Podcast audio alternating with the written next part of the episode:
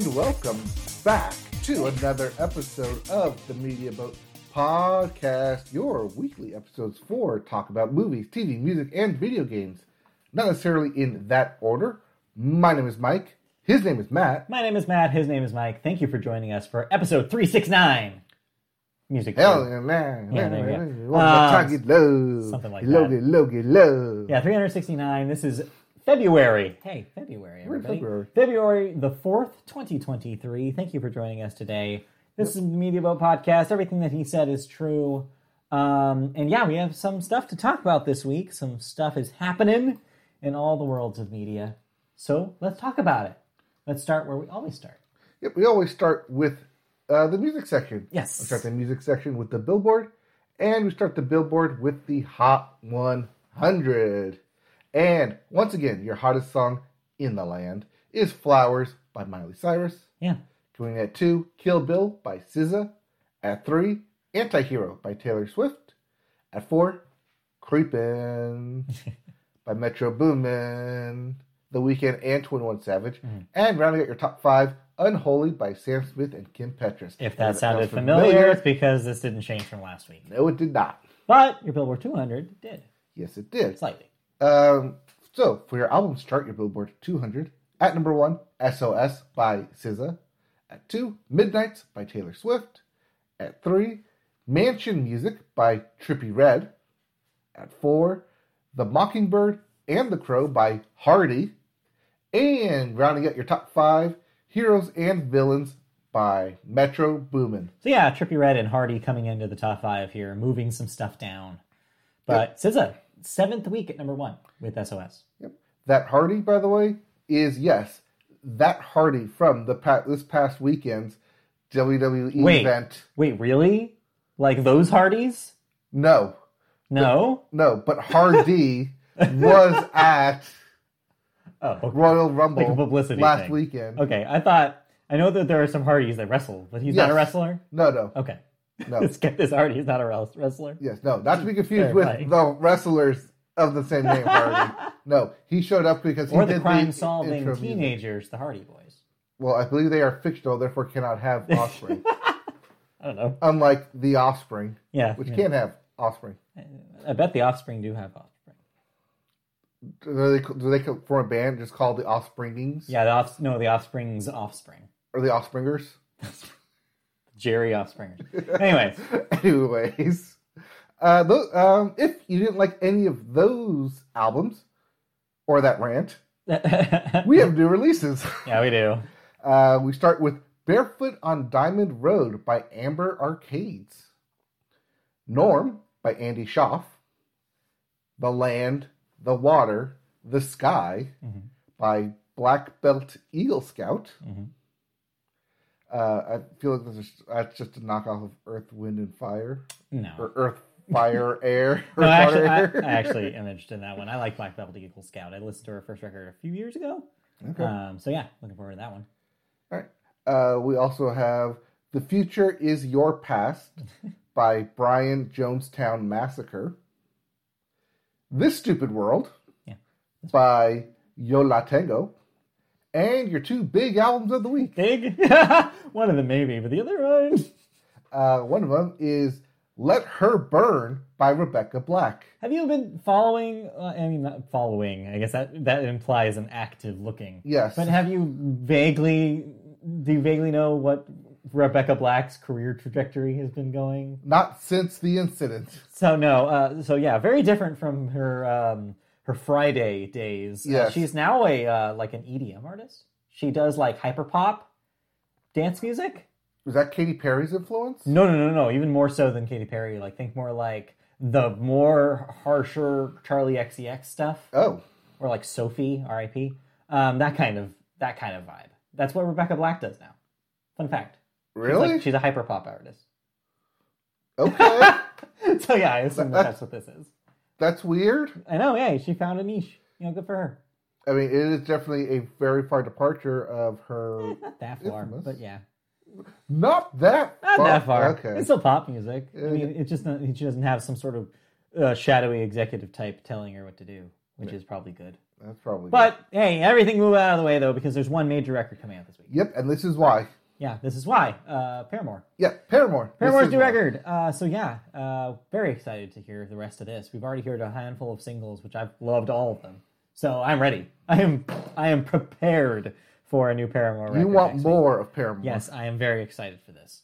Uh, we will be listening to it next week, and we will Yeah. talk about it next week's podcast. week, but in the meantime, In the meantime, we do have to get through some music news. some big ones. Well, it's the big one. Yeah, Well, technically, there's two big ones. Yeah, two big depending news on which side of the you're out.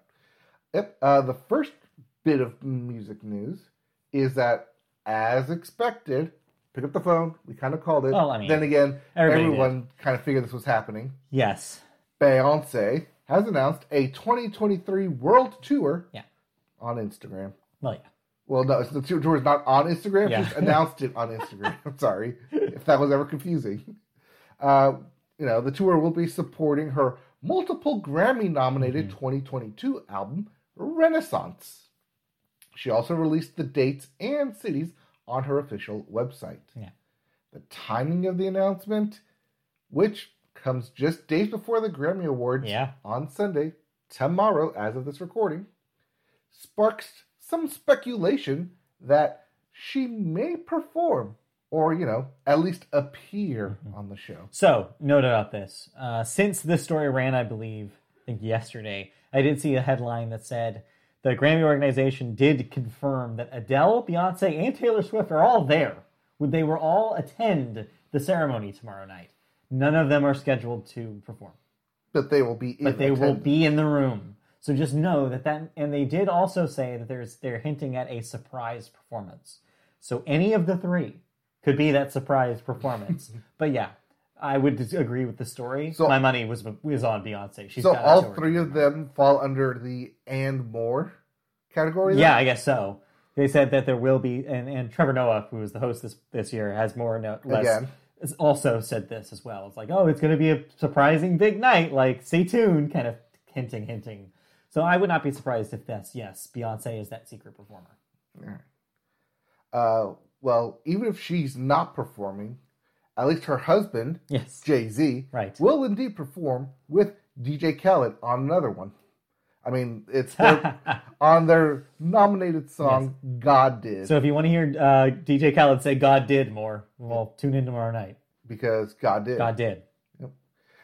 Uh, Beyonce performed her first full concert in four years on January 21st at the new Atlantis, uh, the Royal Resort in Dubai. Right. See, I thought that was going to be the bigger story. No, that's just a footnote. Just a footnote that, you know, Beyonce performed in Dubai because Yeah. oil money.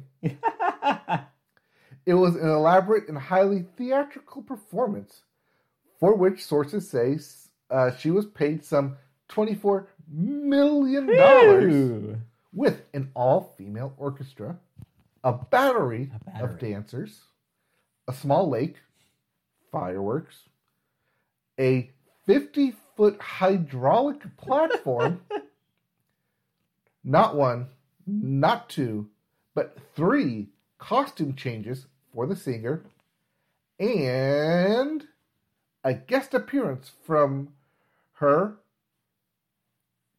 daughter, Mhm. Blue Ivy. Took you a while to get there.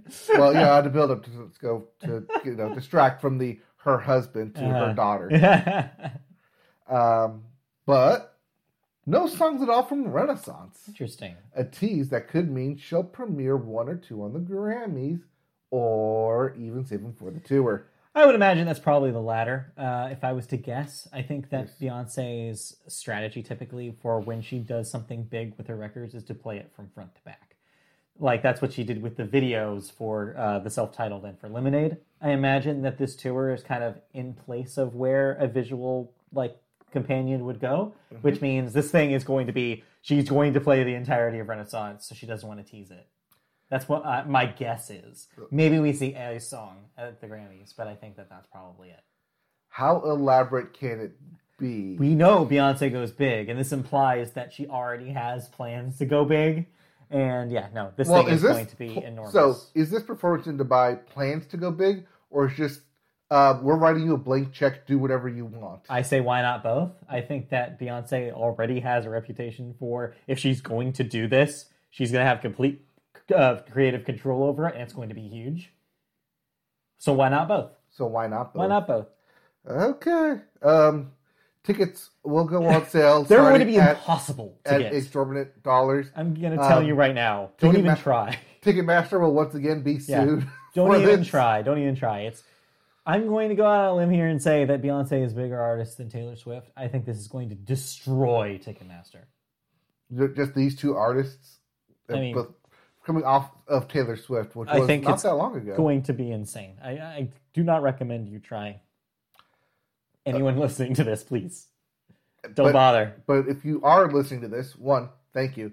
Two, you can always email us your thoughts on Beyonce at mediabopodcast at gmail.com. Sure. But yeah, um, interesting nonetheless. Um, and it's a perfect segue into our second story here, which Yes. is really just not really a story. It's hey, the Grammys are tomorrow. Let's talk about the major categories. Yes, major categories.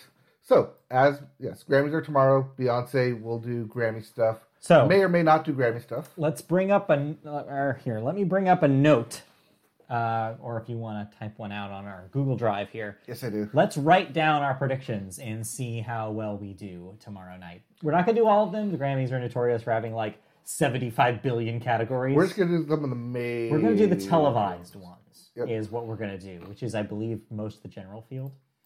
Um, so it's just so we know what's go uh, uh, like where, where- going into tomorrow night, where where where our hearts are, where our predictions are. All right. So, So let's start from the top.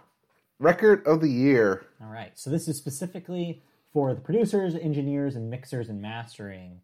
Uh, if other than the artist, this is not a songwriting uh, award. This is a production award. So, give us our nominees. We have in alphabetical order by artist. Yeah. Don't Shut Me Down by ABBA. Okay. Easy on Me by Adele. Break My Soul by Beyonce. Good Morning Gorgeous by Mary J. Blige. You and Me on the Rock by Brandi Carlile, featuring Lucius. Okay. Woman, Woman, Woman by Doja Cat. Bad Habit by Steve Lacy. Mhm. The Heart, Part 5 by Kendrick Lamar. About Damn Time by Lizzo. And As It Was by Harry Styles. All right.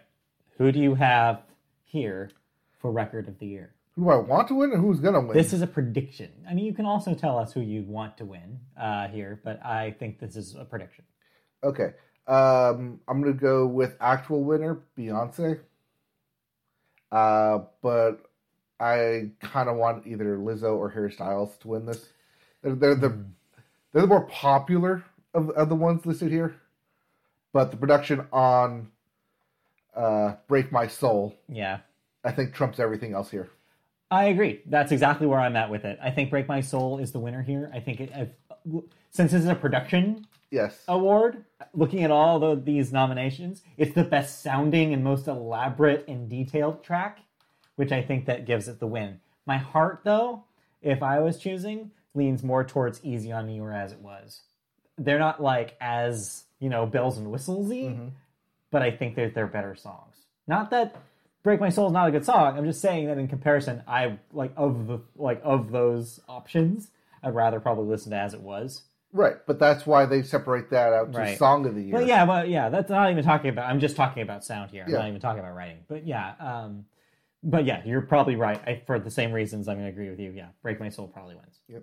Uh, so before we get to song of the year, we have to talk about the album Yes. of the year. So the awards. It's everybody. Yes.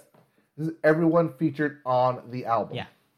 Uh, and then again, in alphabetical order by artist Voyage by ABBA, 30 by Adele, Un Verano Sin Ti by Bad Bunny, Renaissance by Beyonce, Mm-hmm.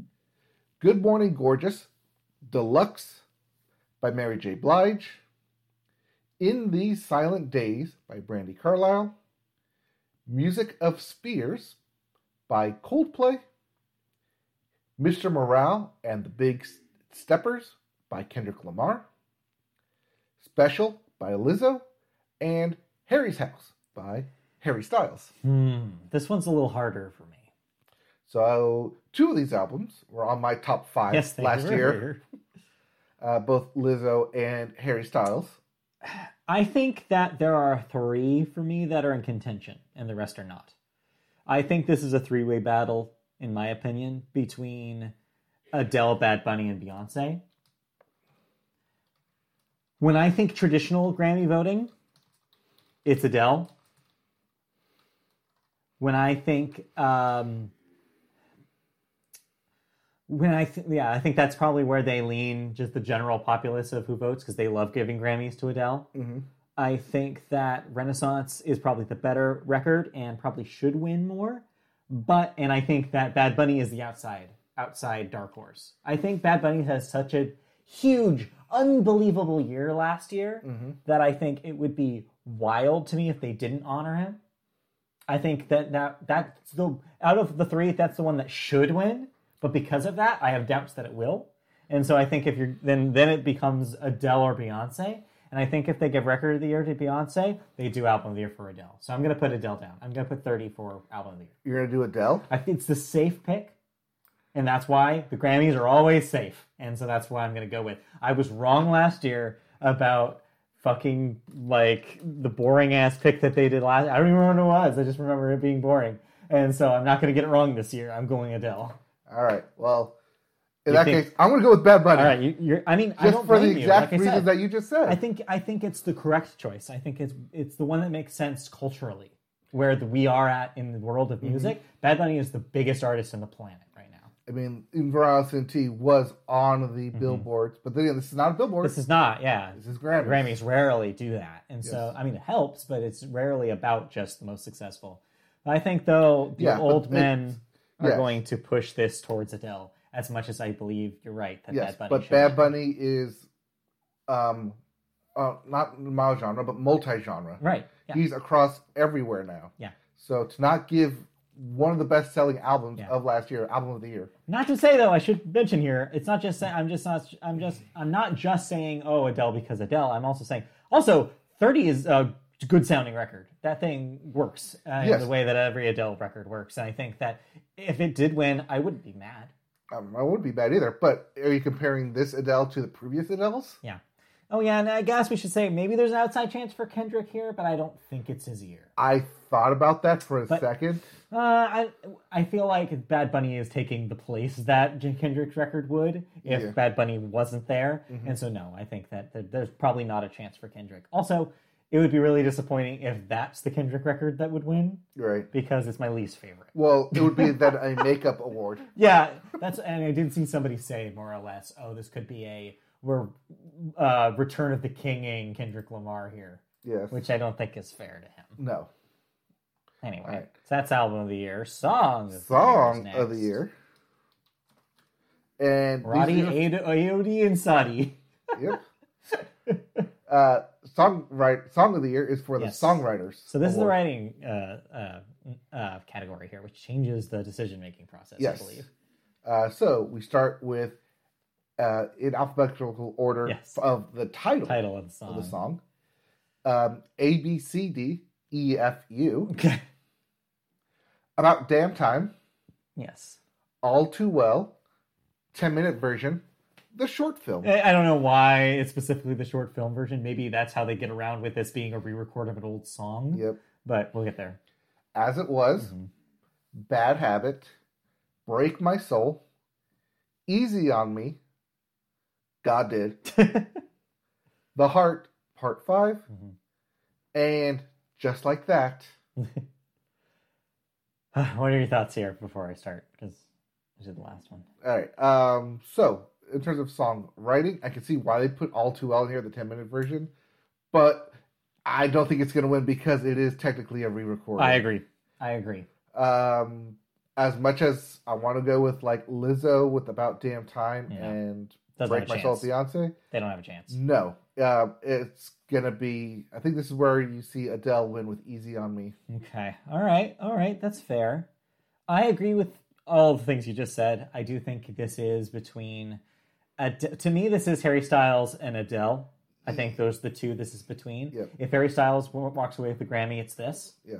Uh, well, maybe I don't know if he's nominated for pop performance. I bet he is. Uh, but but yeah, I I think that to me this is as it was by a landslide. If I was choosing, I think it's the catchiest, best written song on this list. I love All Too Well, but I'm eliminating it from contention for the reasons that you said. Um, because it can't compete because it's a re-record. It shouldn't be here, is my opinion. Taylor herself said that she was not uh, submitting her re- her Taylor's versions to the Grammys on purpose. That's why this is the short film version. They found the voters found a way to get it in, Yes. um, and I don't think that's fair, and I don't think she should win. Uh, but this is tearing me. You already wrote me down as as it was, and I think I'm going to leave it. But man, this could so easily be Adele, and I think you're right for putting it here because if she doesn't win Album of the Year, she easily wins here. I'm putting this out here for Yeah. Adele because it was the first song back after she basically disappeared for six years, Yeah, and it was a song of her basically coming out of Yeah. COVID with it, hmm. and just a heart wrenching, heartbreaking song Right. that Yeah. it hits everyone. Oh yeah, no, it's it's a good song. And because only because it's specifically about the Song Writers Yes. Award. But, and this is a big but, as it was was the most dominant song everywhere. And I know, like we said, that's not necessarily something that sways voters a lot. Yes. However, we can guarantee that all voters have heard as it was. yes, we can. It was inescapable, and it's a great song. So I think that I, I'm gonna, yeah, I'm gonna leave it here because I do, I wish that it gets its due here because I actually, I think it deserves it. Well, you know, we'll all just be upset when uh, God did win. God, did, God did will not win. I can tell you that. Uh, yeah, I think if we're talking about outside chances, uh, maybe Kendrick. with the Heart Part yeah, Five. I think that that's the outside dark horse here, but I don't think he has the momentum. All right, so yeah, I think you're right. all right. All right, and then best new artist. And then lastly, best new artist. We have Anitta, Omar Apollo, Domi and JD Beck, Muni Long, Samara Joy, Latto, Måneskin, Tobe Nwigwe, Molly Tuttle, and Wet Leg. So, uh, um, this one's really hard because there's so many that I don't like. I feel like a lot of these are going to cancel each other out. Wait, should I just not put Wet Leg for you already? No, as much as I'd like to see Wet Leg win, there's no chance. I think that this is Måneskin, unfortunately. You're gonna go with Måneskin? They're the ones that have the most recognition on this list. I think most people know what they are. They suck so much, and I don't want them to win a Grammy, but they probably will. I think it's Måneskin. If it's not, it's Latto. So my entire year of hyping up Måneskin Oh, for you, God. you finally joined the Måneskin train. No, I'm not for them. I said that they suck, but they're probably going to win. Against my wishes, against my better judgment, against any sanity, they're probably going to win this award. But yeah, I'd rather have anybody else on this list, but it's probably going to be Måneskin. Okay, so that's one for Måneskin. Okay. Uh, You're going for Anitta? All right. I'm gonna go with Anitta. She's world famous. She's not as famous here in the U.S. Yes, which but- maybe this is why I'm a little. this is why. Yes, that's also why she's falling into the best new artist category. Yeah. best new artist um, within the year. Okay. Yeah, and, and again, I don't think chan- uh, Wet Leg has a chance, but man, that would be funny. Yeah, just to hear them say announce Wet Leg. right? Yeah. So Uh, probably not, but yeah. that'd be that would be fun. Yeah. Well, I did watch um, Anitta's set at Coachella Yeah. last year. Yeah. It won me over. Um, What a lot of a lot- ass. lot- yes, there A was lot a lot of ass. ass. I saw I saw it. Uh, we watched the live stream, Yes, and I was like, "There's a lot of ass." But that was Anitta. so best ass it was a Grammy Is this uh, what this is? category. Best no, not best. Most ass. Most ass. most ass. I mean, Anitta has a landslide, but unfortunately for her, that's not what this category is. No. No, it's Måneskin, and it's going to be awful, and they're all going to come up and make a stupid speech, and they're, yeah, no, it's going to suck. Get ready, it's going to suck. No, I'm gonna say that's why I'm going with Anitta, Yeah. just to break that, just break that that uh, cycle there. So that's general field. Uh, It's not the only; those aren't the only uh, Grammys that will be televised, but that's probably good for our predictions. Yeah, because then we go to best category. With yeah, like, pop, and I don't know how many of these they change it every year, which ones they actually do. Right. So I don't know. So in general, though, expect a battle between Harry Styles and Adele. for Yeah. pop. I would imagine Um, dance. I think uh, Beyonce is going to sweep because Yes. she's the most recognizable artist in that category. Ah, rock. I think you see Brandon Brandi Carlile win because she's Brandi Carlile and she's Grammy favorite. Mhm. She's going to sweep the uh, the the rock category she's in. Uh, yeah, but don't be surprised if Ozzy Osbourne gets in there Well, I feel like if he, I feel like if he had announced his retirement earlier instead of this week, this week. I yes. think that, that then maybe that would have affected it. I don't think so. Yep. But man, would I love to see Turnstile win a couple of Grammys? I don't think it's going to happen. Yep. Same thing for Wet Leg in the alternative uh, category, even though Big Thief should win. Do you look at uh, like some sweep alternative. I th- hope, but I don't think that they will. Okay. Uh, I mean, uh, yeah, it's going to be a pretty predictable night. I think overall. I think Alright. you're going to see a lot of Beyonce, a lot of Adele, and a sprinkling of Harry Styles. That's my prediction. All right. Um, expect um Mary J. Blige for the R&B category. Yeah, probably. Seeing that there's that album of the year not. Yep. Um, DJ Khaled with rap category. no, no, no. That's No. Kendrick. Kendrick. That's absolutely Kendrick's. Are they both in there? If they don't do, Oh, yeah, there- yeah, if. Kendrick's Yeah. not, if Kendrick doesn't win, uh, I saw somebody say, "Watch Jack Harlow win and Macklemore Kendrick," and I'm like, again, and I'm like, oh yeah, that could probably happen. yep. Jack Harlow sucks so much. Uh, country, I hope that That Miranda Lambert. Yep. We're rooting for. Miranda. Although, here. although you know what, I wouldn't be mad if Maren won. yeah, but then it's like, oh, Maren always beats out Miranda. Yeah, I know. The, the Grammys do prefer Maren Morris. Yes. But Circles Around This Town is a great song. Halloween is a great album. Yeah, but so is Humble Quest. I don't know. I'm t- it, this is a, uh, I'm torn in the country categories this year between the two. Yep. But anyway, But anyways, so tune in tomorrow. Uh, the Grammys will be tomorrow night, Sunday night, the fifth. Tune in and see if we're wrong. yep. See if we have another Jon Batiste winning like- out of nowhere. Yeah, I feel like we're pretty good. Uh, we're pretty balanced here. I could see us at least getting all these right because of how we're divided on three out of the four. Yes. If something else wins record of the year, though, will, we're out of luck. Combined media vote will Combined be one hundred percent. Hopefully, hopefully.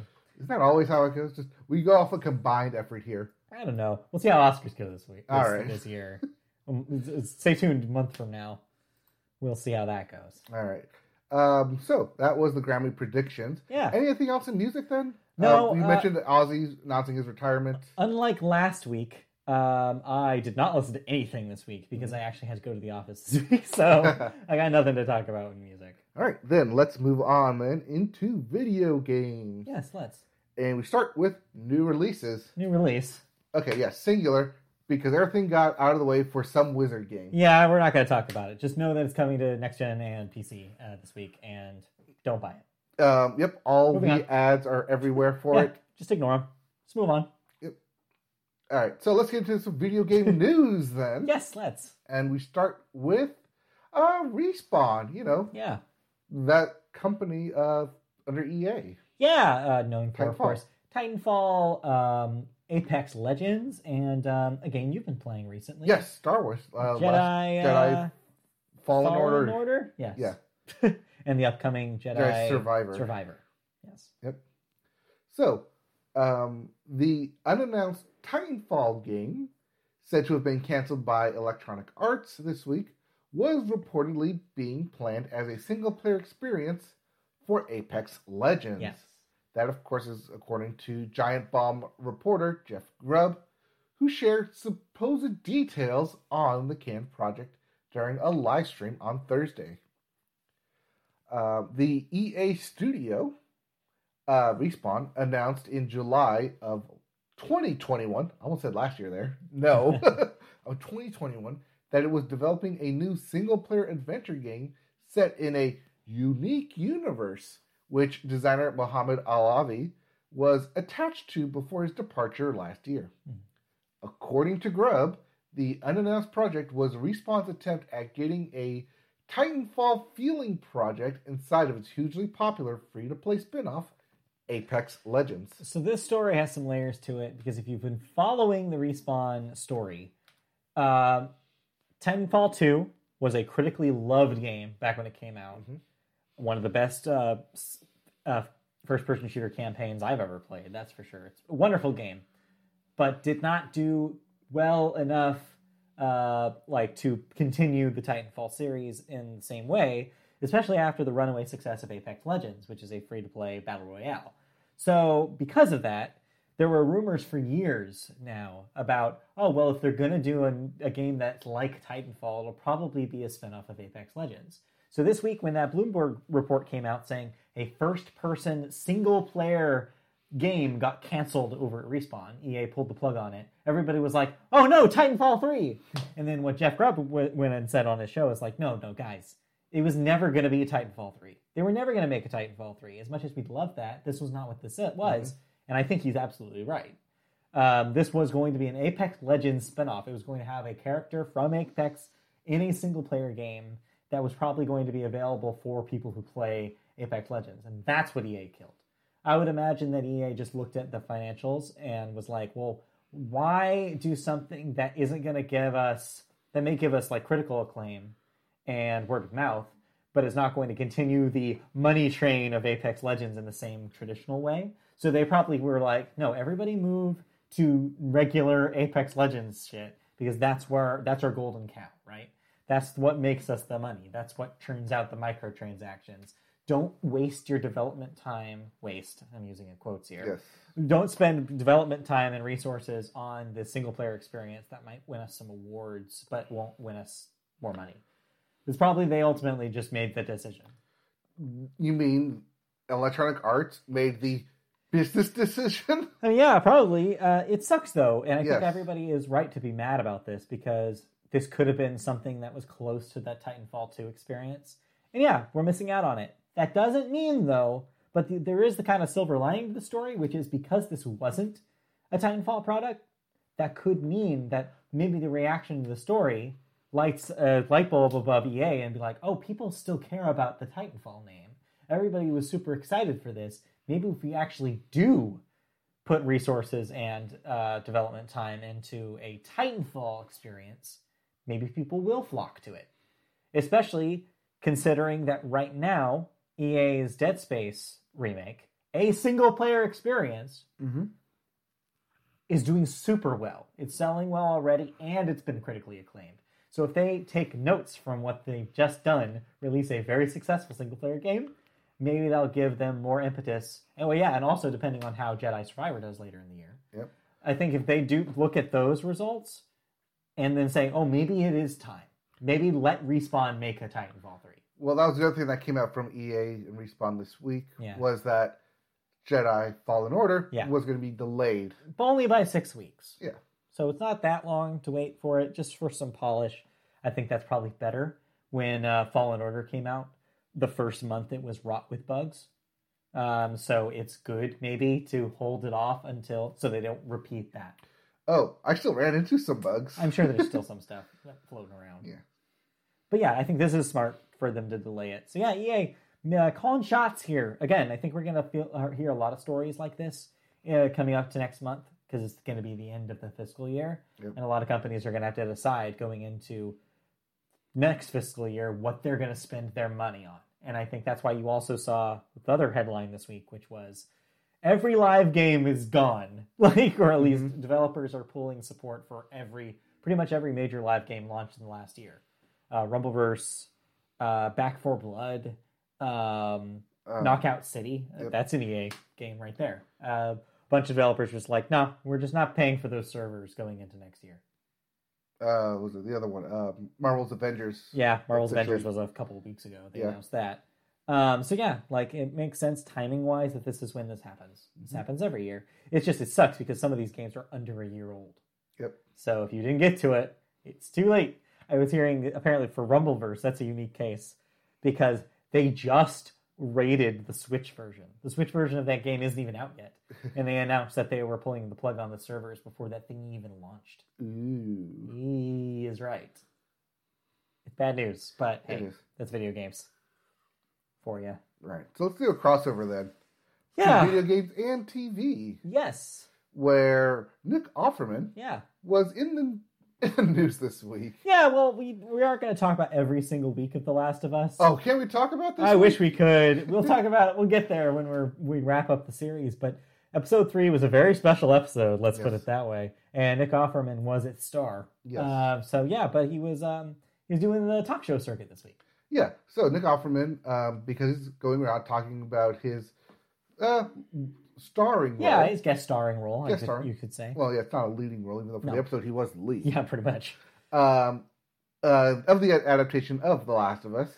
Uh, he's saying that he hasn't actually played a video game Yeah. in about 25 years. Basically, uh, he was on Jimmy Kimmel, and Jimmy Kimmel asked him, "Hey, so this is based on a video game. Have you played The Last of Us?" And he was like, "No." But and then he told the story. Yes, but the reason Yeah. is because of one video game with two names Yes. Banjo Kazooie. so, like you mentioned, Offerman was guest with Jimmy Kimmel Yeah. uh, on Jimmy Kimmel Live, discussing his performance. Um, and noting that, yeah, Offerman, uh, uh, Jimmy Kimmel asked Offerman if he'd played any video games in real Mhm. life. And Nick Offerman replied, No. 25 years ago, I played my last video game. I'm very indulgent, and I lost a couple of weeks to a video game called Banjo Kazooie. Two weeks went by, and I was like, oh my god, the slow dopamine drip is so delicious. then it's over, and you're like, yes, I won. And immediately I'm like, what have I done with my life? And so I decided I'm never going to do that again. And thankfully, because games have gotten so good, like The Last of Us, that I think I'd be in a basement if I, and I wouldn't be going to auditions for shows like this. That's just it's just a wonderful image to think of Nick Offerman in his early twenties Playing playing Nintendo 64 and trying like taking notes about what the witch says about the quiz show in, in the end Yeah. and like collecting the little note musical notes. it's such a wonderful thing. I could just imagine that. It's so great. So yeah, I love I love every piece of this. I also 25 years ago played a lot of Banjo Kazooie, but I was eight. So Yeah, but that's also one of those rare games where everything was collect here, collect Yeah. here, collect here, collect everything. So yeah, it's very easy to um, get into that collector mode. Though I feel like what he's saying is very probably relatable for a lot of people. Yeah. A lot of people don't play video games because they're like, oh, that would absorb my entire life. Well, that's why I don't play certain video games because they do will absorb my entire That's life. why we don't play MMOs. Yes. They just eat us alive. But yeah, um, this is, I thought this was funny. But yeah, just like the rest of us, Nick Offerman also played a lot of Banjo Kazooie. anyway, yes, and just like Nick Offerman, some of us are that into collectibles and gathering everything. yes, Make sure we do everything in the game. exactly. So that brings us to our thoughts on collecting and Oh, getting everything in a game. Speaking of, I Uh, need to talk about Forspoken. So last week I hinted that a couple of video games were on my way to uh, on the way to me, including Square Enix's Forspoken and um, and EA's Dead Space remake. Well, Forspoken got here first, and I played five hours of it. Only five hours? Only five hours? Well, surprisingly, that's a third of the game. I looked it up, and apparently, there's not a whole lot of game in Forspoken. It may be an open world, but it's an only a 15 hour one. Oh, And I oh. was like, oh. People were comparing it to like Ghost of Tsushima, where it's like an open world, but there's only really like four like places to explore, mm-hmm. so it's not as nearly as overwhelming as say like an Assassin's Creed game. That being said, I now understand what Forspoken is. Now that I've spent some time with it, I basically played enough of it to see more or less the mechanics of the game, how the combat is going to work, more or less what the story is going to be about, all the characters, and just to see whether or not this was something I wanted to spend more time in. So to rewind the clock a little bit, you played the demo. The demo, yeah. You kind of told me about your thoughts, and I agree with pretty much everything you said back then. Combat, it's fine. It's serviceable. I don't love it. Um, and the main reason why I don't love it is because of the DualSense controller. Before you're like, wait, what? yeah, but like, that's the whole thing about being a PlayStation. Though. So, and I know I can turn this off, but I know that they designed it this way on Mhm. purpose. It does the trigger thing where it kind of hardens the trigger and Yeah. uh, makes it so that way every single time you're throwing one of these rocks, you have to push More it a little down. Well, the way that the the main combat is designed is you're pressing that over and over and over again. Oh my god, my finger is so tired by the end of those levels, especially um, uh, battles that take way too long to complete. It's literally, as you said pre-pod, it was just attack, attack, attack, dodge, attack, attack, attack, dodge, attack, attack, attack, dodge. Oh my god, the most fatiguing combat in a video game I've played in a long, long time. You did stream this game, and you voiced your frustration. Oh my god, I streamed it and I regret doing it because I don't know whether it was the game just not giving me anything to talk about or whether I was just not like I just didn't have the energy or maybe it's a combination of the two. But I had nothing to say about that game. It was giving me it was go girl give us nothing. It was the Dua Lipa of video games. but uh, anyways, so there's so many things that ultimately, yeah, I'm probably not going to go back to Forspoken, but it's not just because of the gameplay. The main character is so boring and abrasive. Everything she said, should they set her up to be a sympathetic character? Mhm. You you know start with her in New York, and she's you know she's run into some some gangs that want to beat her up, and there's and she's in court because she's done some other like yet another like uh, uh, uh, charge of bur- burglary. She's stolen some shit. She's basically fallen on hard times. She lives by herself. I don't know how in like a loft apartment that looks like she's sneaking into. Um, she has a cat, but that's pretty much it. She has no friends. She has no money. She has no job. It's basically you're supposed to feel bad for this girl. But then the rest of the game, and then of course, then she isekais, uh, where she like, get this, she literally goes to the. I don't know if this was in the demo, so if it is, no, I No, apologize. it just starts her already in the Oh, world. Okay. Well, the scene that happens before she gets isekai'd, I laughed so hard. She's literally standing on top of a neon sign for a hotel that is called, get this, the Crossroads. Oh, did my eyes roll? Wait, so she's literally. So She's at your, the crossroads. Your character, Yes. who is falling on hard times, She's at the is crossroads. literally standing on a crossroads. because she has just run from the gang that's basically out to get her and she's ha- considering what she's going to do. Is she going to say jump off that sign and end herself? Or is she going to rebuild her life start anew? She's literally at the crossroads. And then she sees the you know the, the bangle this cuff that ends up being your sidekick. Oh god i don't even want to get into that. And um, like combat helper.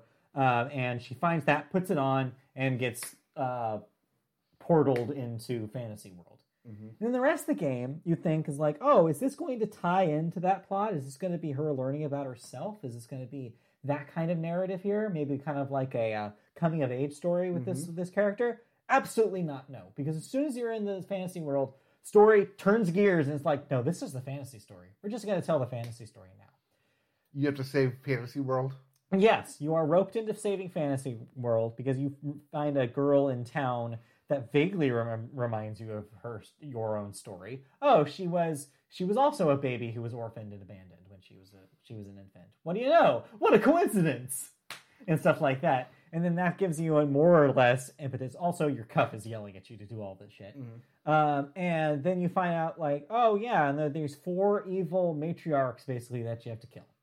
Like, okay, cool, I have a setup. And the rest of it's just fantasy world. And you and then I was like, okay, well, is this gonna be like kind of a Final Fantasy setup? Is this gonna be more like linear? No, it's an open world game.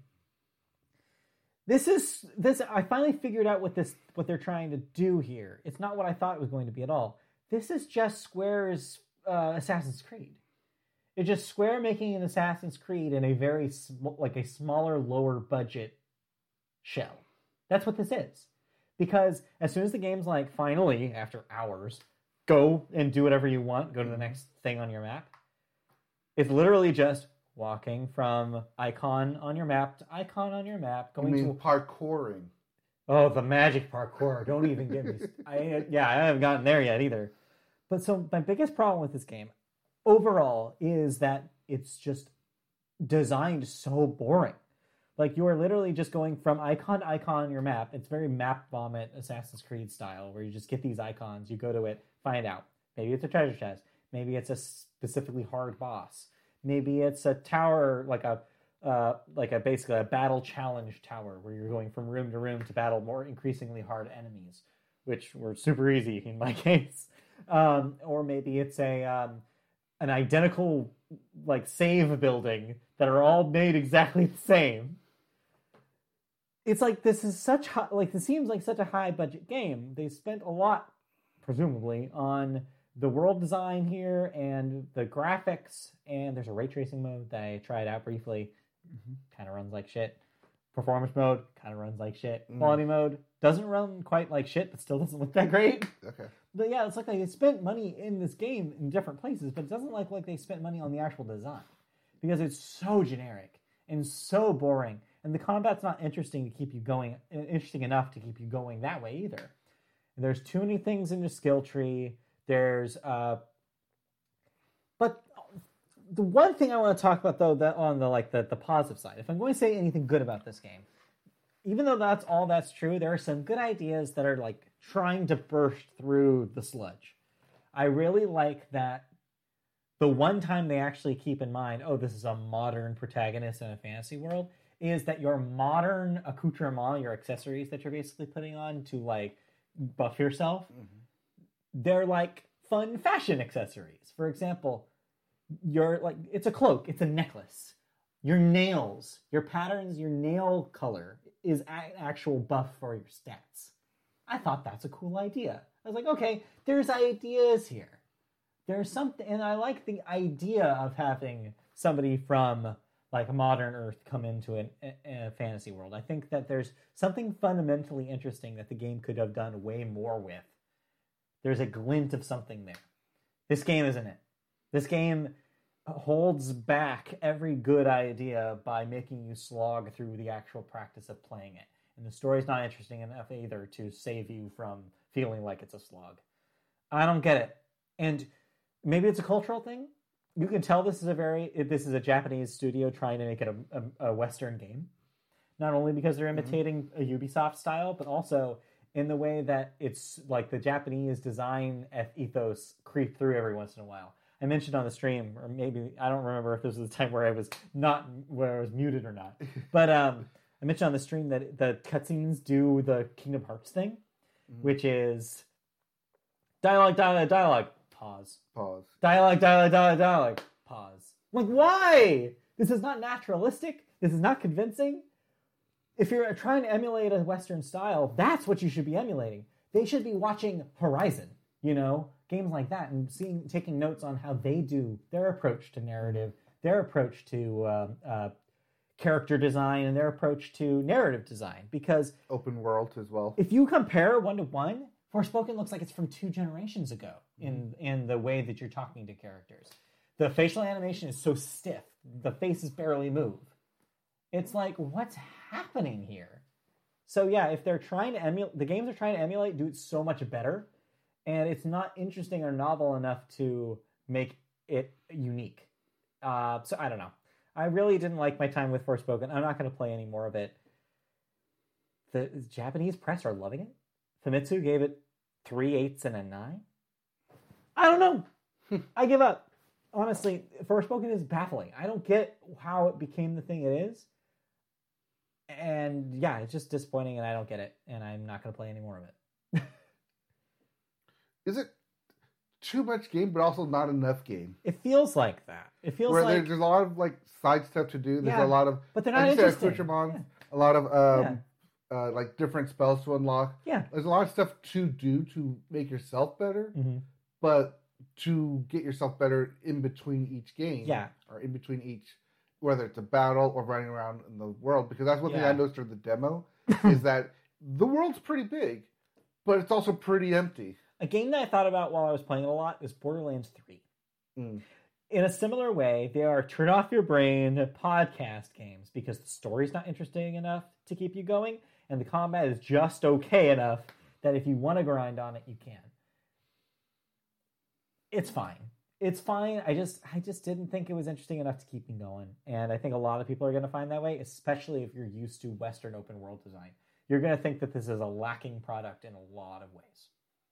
So I don't know. That's my pass, basically. I'm going to say probably pass on Forspoken. All right. It's fine. But Well, I ended up catching up on a game. Yes, tell me about Marvel's Midnight Sun. Yeah, I should probably specify that this is a Marvel game. Yes. Uh, so this came out late last year. Yes, Uh, uh, it this was in October. this game. is from the people who brought you the XCOM series. This is Firaxis. Yep. Um, and this is kind of their take on Marvel strategy game, except not all the way XCOM. It looks like they did kind of an in between thing here, where there's a card game mechanic that is how you experience the strategy game. It's how you experience the battles. You battle using the different cards. You move everyone around and do the different attacks. Yeah. Um, it's very limited on the number of attacks you can do. Only three cards per Mhm. round, and then you get attacked on, and then you have to do another three cards. But I understand that's not the starring piece of this game. Oh no, it's not. No, no. The reason why people why people really started loving this game has nothing to do with the strategy game. No, no, you're not here for the strategy game. no. You're here To bang because yeah. Well, yes. sorry, no. You can't be. But I'm currently going after Captain Marvel because Yeah, Captain Marvel. yeah, of course. Because why not? Um, Uh, no, it's the uh, interactions in Yes. between in your home world. it's because home world. basically they put on top of this a social game. social link persona slash Fire Emblem style like uh, social link system thing where Yes. it's all about hanging out with the Marvel superheroes. it is. And there's plenty of room in your um, abbey to have new heroes po- pop in and show up Yeah. and kind of like move around and like meet up with them when you're not doing missions. In between going in and doing the actual card game fighting, you can either explore the grounds, which um, got a bulk of my time last night uh, off stream, just running around because uh, I got to the point where it said you can you don't have to go back to doing the main story. You can technically unlock everything here now. Mhm. So I just was running around doing that, and I was like, "Ooh, this is the game I actually wanted, not the card-based fighting game." That being said, Yeah. um, the card-based fighting game is actually really interesting. I actually kind of like it. Uh, it's my first time kind of playing in that style. Uh, there's a lot of good and bads to it. Um, bad being that you don't always draw your right cards, Right. so you have to kind of figure out, okay, based on what I have here, what Yeah. can I do? I've also heard that complaint. Yeah. Uh, but there is a reshuffle mechanic, so you can put your cards back in and then reshuffle new cards.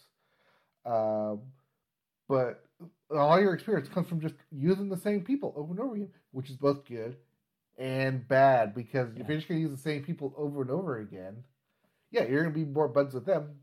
But when the game forces you to use other people, then you're like, oh, I don't really know either how this character works, so I have to read every single card again to figure out what it does instead of just rummaging through it like I was. Yeah. Um, but at least you know, in that way, it does force you to into the other playstyles, into the other heroes. Right. Um, but okay, what you said was just like uh, about like the facial expressions not moving. Yeah. Same problem here, though. I watched a little bit of your stream, and yeah, I actually thought it was like, you know, this is not as bad as it could have been. I think, Yeah. honestly, let's put it this way: the facial animation in Midnight Suns better than Forspoken. Oh, Yeah. I thought it was bad at Midnight Oh, Suns. let me tell you about Forspoken. Whew. But anyway, I didn't think it was that bad looking at the footage that you put up. Yeah. Uh, but I did like that it's taking a different p- approach from the MCU that we're used to, and even the comics Yeah. that we're used to with Right. uh, X Men and uh, Spider Man, like animated series. That is focusing more on like the mystical side of stuff. Um, anyone who's watched like WandaVision or like Scarlet Witch and like all of that Yeah. kind of has a b- general idea. And the Doctor Strange stuff largely is in that category, right? Um, yes and no. Okay. he is technically in that category, but this game is not based solely around Doctor Strange. And also, it's based around um, characters of Sarah, Mm, yeah. Agatha Harkness, and Lilith. okay. And you are the undead, or sorry, not the undead, the uh, huntress of the daughter of Lilith to once again arise and kick the crap out of your mom. Okay. Or or son, right? Because you could probably choose gender here. Yeah, or son. Uh, I I just went with girl because they were all girls. I'm like, hey, let's keep Yes. the yeah, going. got time. Um, yeah. Um, okay. So, so how are you liking the the social link stuff? Like hanging out? Does it feel good to hang out and basically just talk to the characters? Like, how is the writing here? Because you're doing so much of these conversations. Is it funny? Is it charming? Like, are you like enjoying that part? It's uh, it's funny enough because you're the undead, or like you're two centuries removed, Yeah. three centuries removed from current modern day things. Oh, So- so, so you're just listening to Tony Stark like say a bunch of shit at you. You're like uh, pop culture references you don't get. Yeah, Yeah. or like you're trying to watch a movie and be like, I have no idea what a western is, but you make me watch a western. Like Blade's trying to get me to listen to Depeche Mode. no, uh, Johnny Blaze is trying to. No, not Johnny Blaze. Uh, what the hell's his name? Um, Um, Ghost Rider. Ghost Rider guy. Yeah. Um, he's trying to talk to me about his car, but I only know the Sure. concept of a car. yeah. I like my character doesn't know how to drive a car, but everything else does. Just the concept of a car That's is you get in it and you go. How's it compared to? So you, uh, one of your favorite games from uh, two years ago, uh, was also a Marvel game with surprisingly good writing. How does this compare to Guardians of the Galaxy, uh, writing wise? Uh, I like the Guardians because it's more of a narrative-driven game, Right. whereas this you have to find your narrative. Yeah, yeah, yeah. You're right. This is less. This is hanging out. It is hanging Yeah. out. Um, so yeah, it's a lot of running around, talking with people. Oh god damn, there's a lot of dialogue. Yeah. If you want to hear just constant, nonstop dialogue, you can. they they've recorded every single line, just so much, all the different options, so much dialogue. Yeah. But I've also run into the op, the um, kind of the uh, morality system in this game. Uh huh. There's a morality system All right. where you can um, connect with people and either choose the light stuff, the light side or the dark side.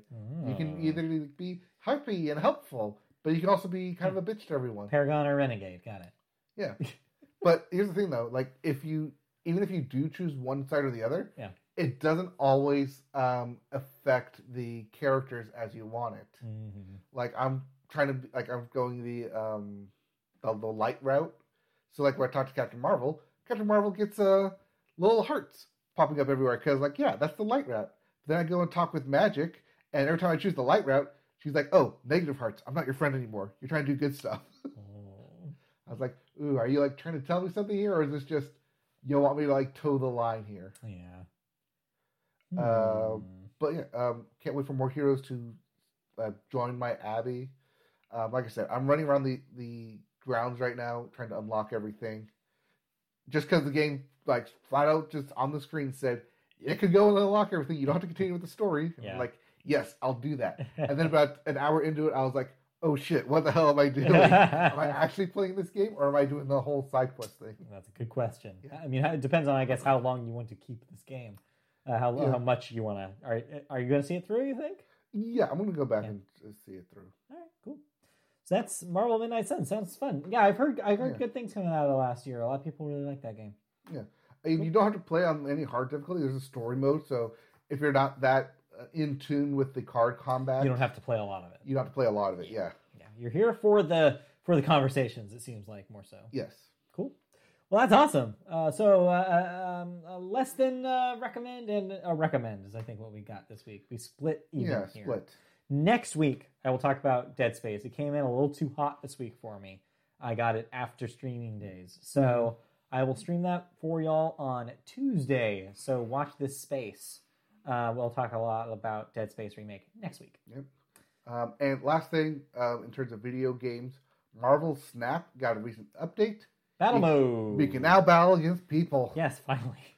Finally. Yeah, well. So if you, you jumped off that train, did you? Oh, yeah, I uninstalled it. Oh, like a damn month it. ago. I'm done. Uh, well, it took a lot of space on my iPad. I had to get some space off, and I was like, "Am I li- realistically going to play this ever again?" was my No. 1,000 like image just like Also, yeah, Point I was image? never going to get to the point where I was competitive with you. That's for sure.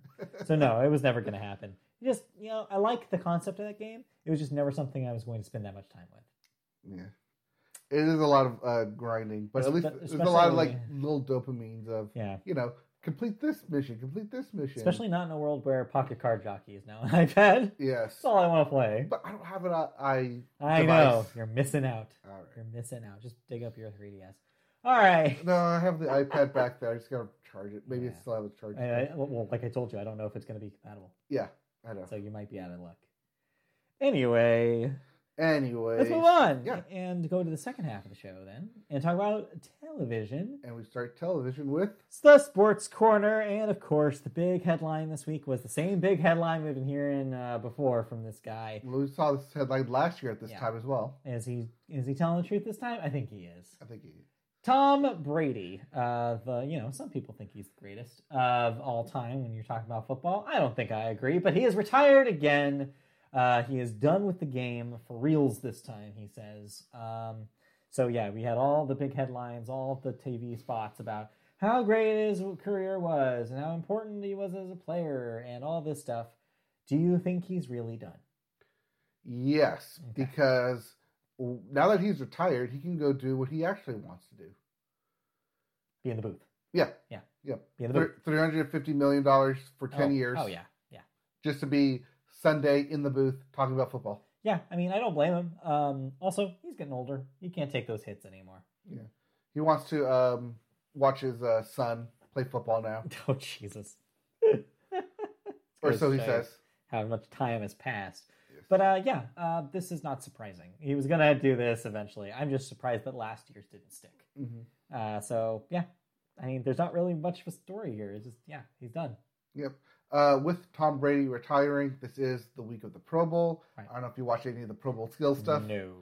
Flag football game is tomorrow. Okay. Currently, AFC is in the lead over the NFC. Yes. And Derek Carr put on a um, quite a workout performance in the uh, passing accuracy because uh, he's no longer going to be on the Raiders next oh, year. boy.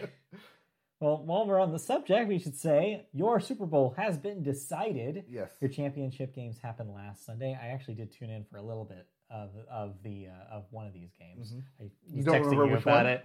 Uh, it was the it was the the Niners and Yes. yeah and and yeah we we were uh, I think friend of the show Christy was baffled by how how many quarterbacks can uh, get injured before you run out. Yes.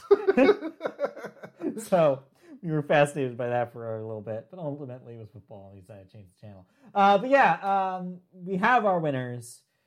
The the uh, Philadelphia Eagles will be facing off Patrick Mahomes and the Chiefs in Yep. the Super Bowl. this is number one ranked.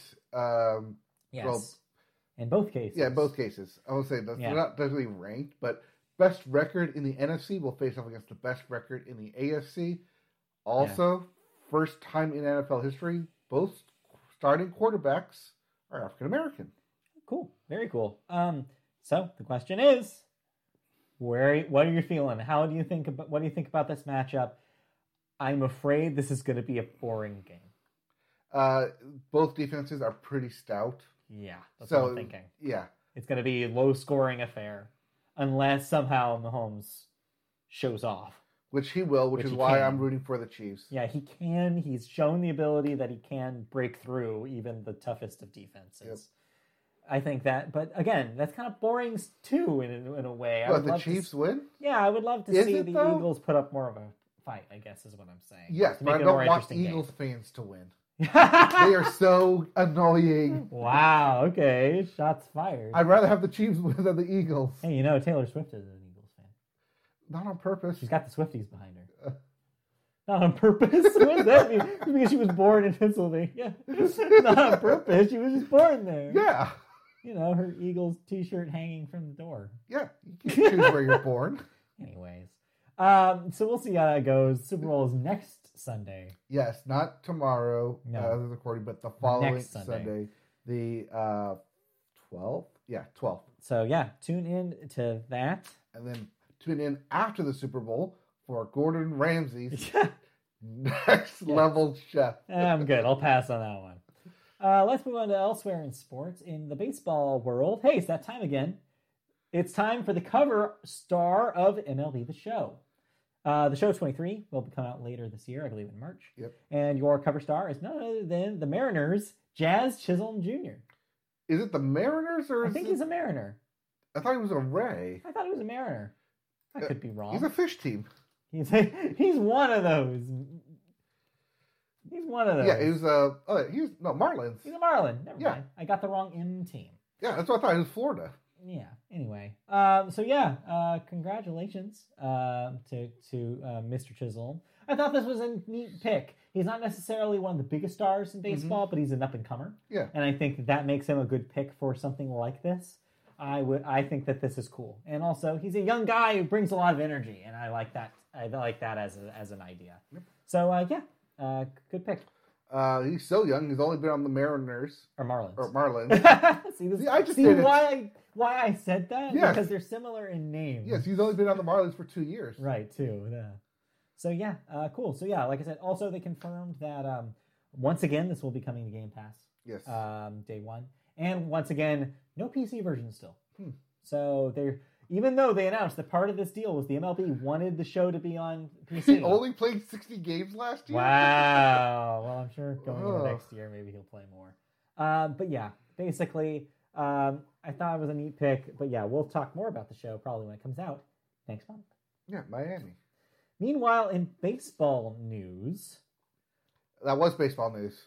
well, no, there's something else uh, here you have. Oh, yes. So, uh, Red Sox manager Alex Cora is putting out a new book. Mm-hmm. A new book is coming out uh, titled "Winning Fixes Everything." And if that title didn't already uh, tip you off to the content of the book, book, it looks like uh, he's uh, just basically saying whatever the hell he wants to here, and in fact, even bragging about the 2017 Astros cheating scandal in which he was involved. yes, uh, because following the Astros winning in 2017, Alex Cora then became the Red Sox Yes. manager in 2018. Right. While he was there as a Red Sox manager, Mhm. uh, he would frequently get um, drunk Yeah. and then brag to anyone who would listen that uh, quote we stole that effing championship. So, you know, say what you will about what people say, especially under the influence of alcohol. You know, like obviously that's not like evidence you can take to court. hmm But what we can say is that sure sounds like somebody who helped a team cheat, and that sure sure does corroborate a lot of other evidence that we have uh, that there was some sort of cheating happening there. So this is the continued story of Astros fans. Look at look at just look at what's look at the proof out here. Just look at all of this, and then tell me if you still feel comfortable rooting for that team. Well, it's not just that, but look at who's still hired by Yes. certain teams, Right. like Alex Cora, still being hired by the Red Sox. I mean, honestly, though, shit like this never actually changes that kind of thing. Well, because after even after all this came out, that um, the only people who got anything were a couple of the managers Yeah. were Right. suspended for a year, and that was it. That was it. Um, this is the baseball equivalent of of uh, O.J. Simpson's "If I Did It." yes, That's basically what this is. It's just like, yeah, you're gonna put out a book that says basically this this is exactly how this would have gone down. Yeah. And still, it's not going to change anything because they're just like they're just you know they're just things that you can't do. That's not concrete enough for the league to actually take action for. right. But you know, our whole thing about it is that because they cheated, Yeah. everyone got paid, and the Yeah, people mhm. who didn't uh, didn't end up winning didn't get paid. Yeah. Didn't uh, like have their records like Yeah. the Dodgers. Um, should have had a better record. Right. Should have had a World Series. as much as you gotten their pay because because you're right it's a trickle down right because like you can say oh it was just a world series for one year but no that's not how baseball works. Mhm. your performance directly affects how much money goes into your team. It also affects the standings of your division which depends on how much money they put into their teams. If the other teams basically the, since we're in the, the the the same division we can say this with confidence. Yes. the rest of the teams in the division have to then change to like to battle the strength of the Astros, and then that affects us too. So if one if one thing happens, if they cheat to win, and maybe continue to cheat to win, who knows?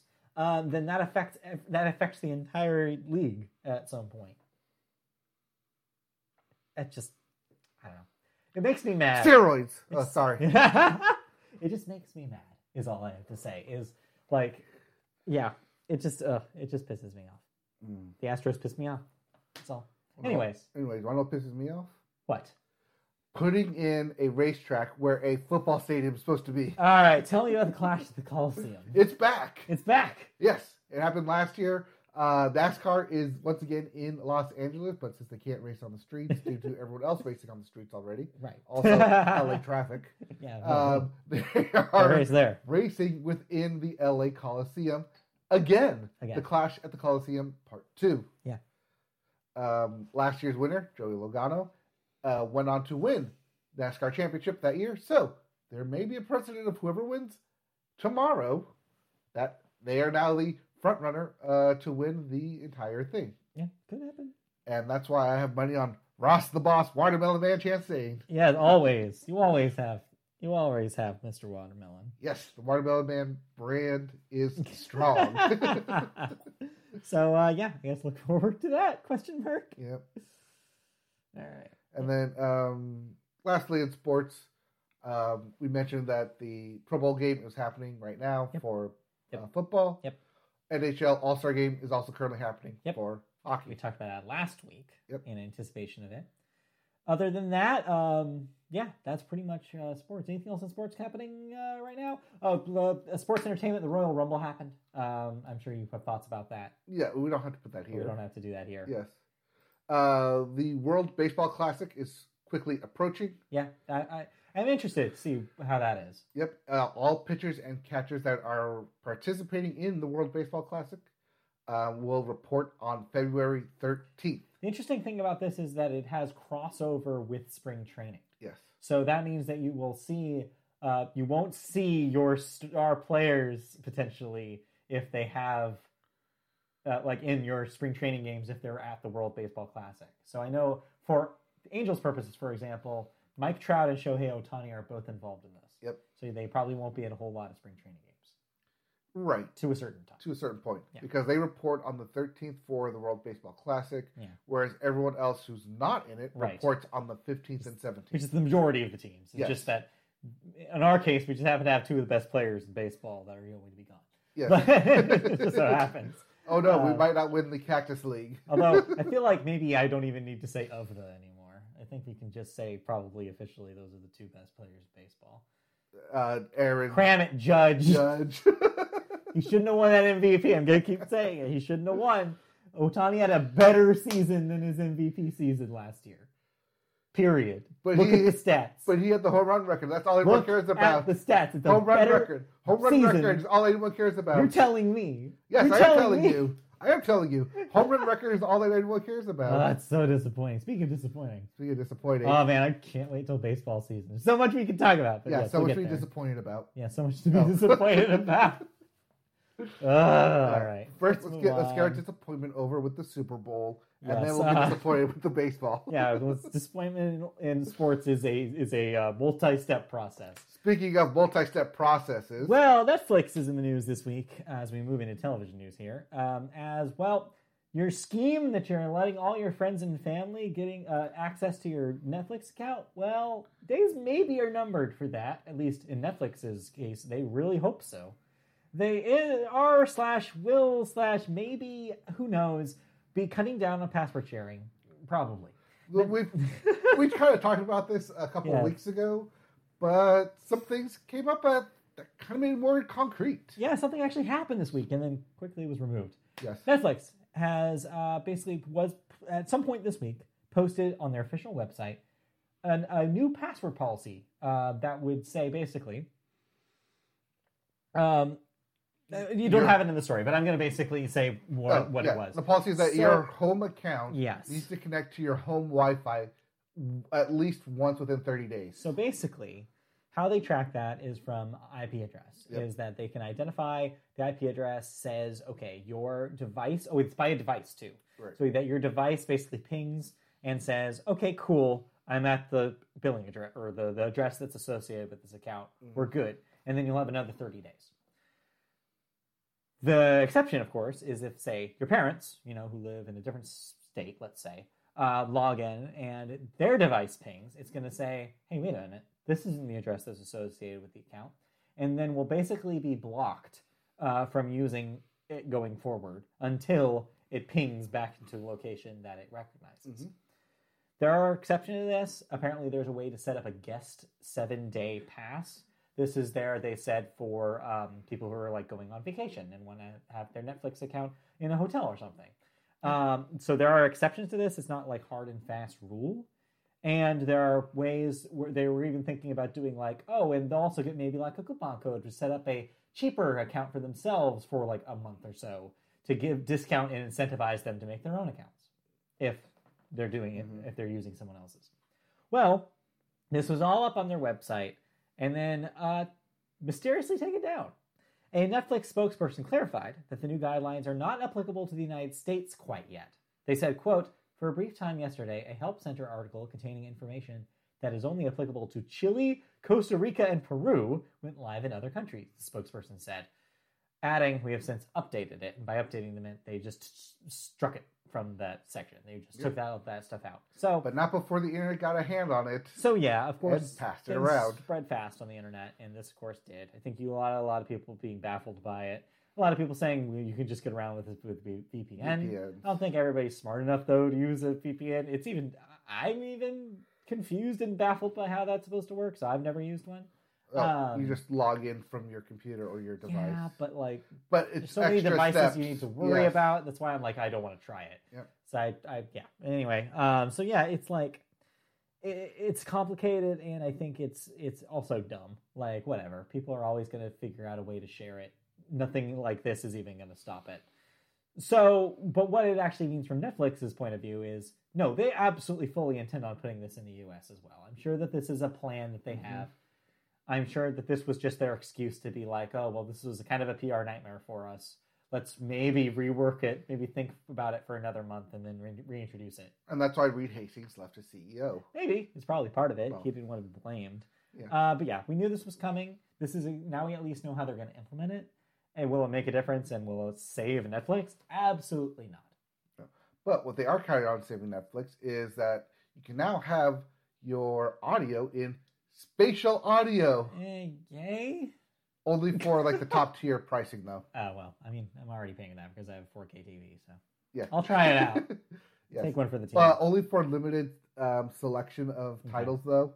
So I mean, hey, I have an I it's have rolling. I have a Dolby Atmos setup, so I can try it out I know it's set I'll up let y'all for know. you. just for me. I don't know. We'll see. Um, I don't know what I would watch on Netflix to take advantage of that. Uh, Dolby Atmos at Gretzko. Let's do it. Anyways.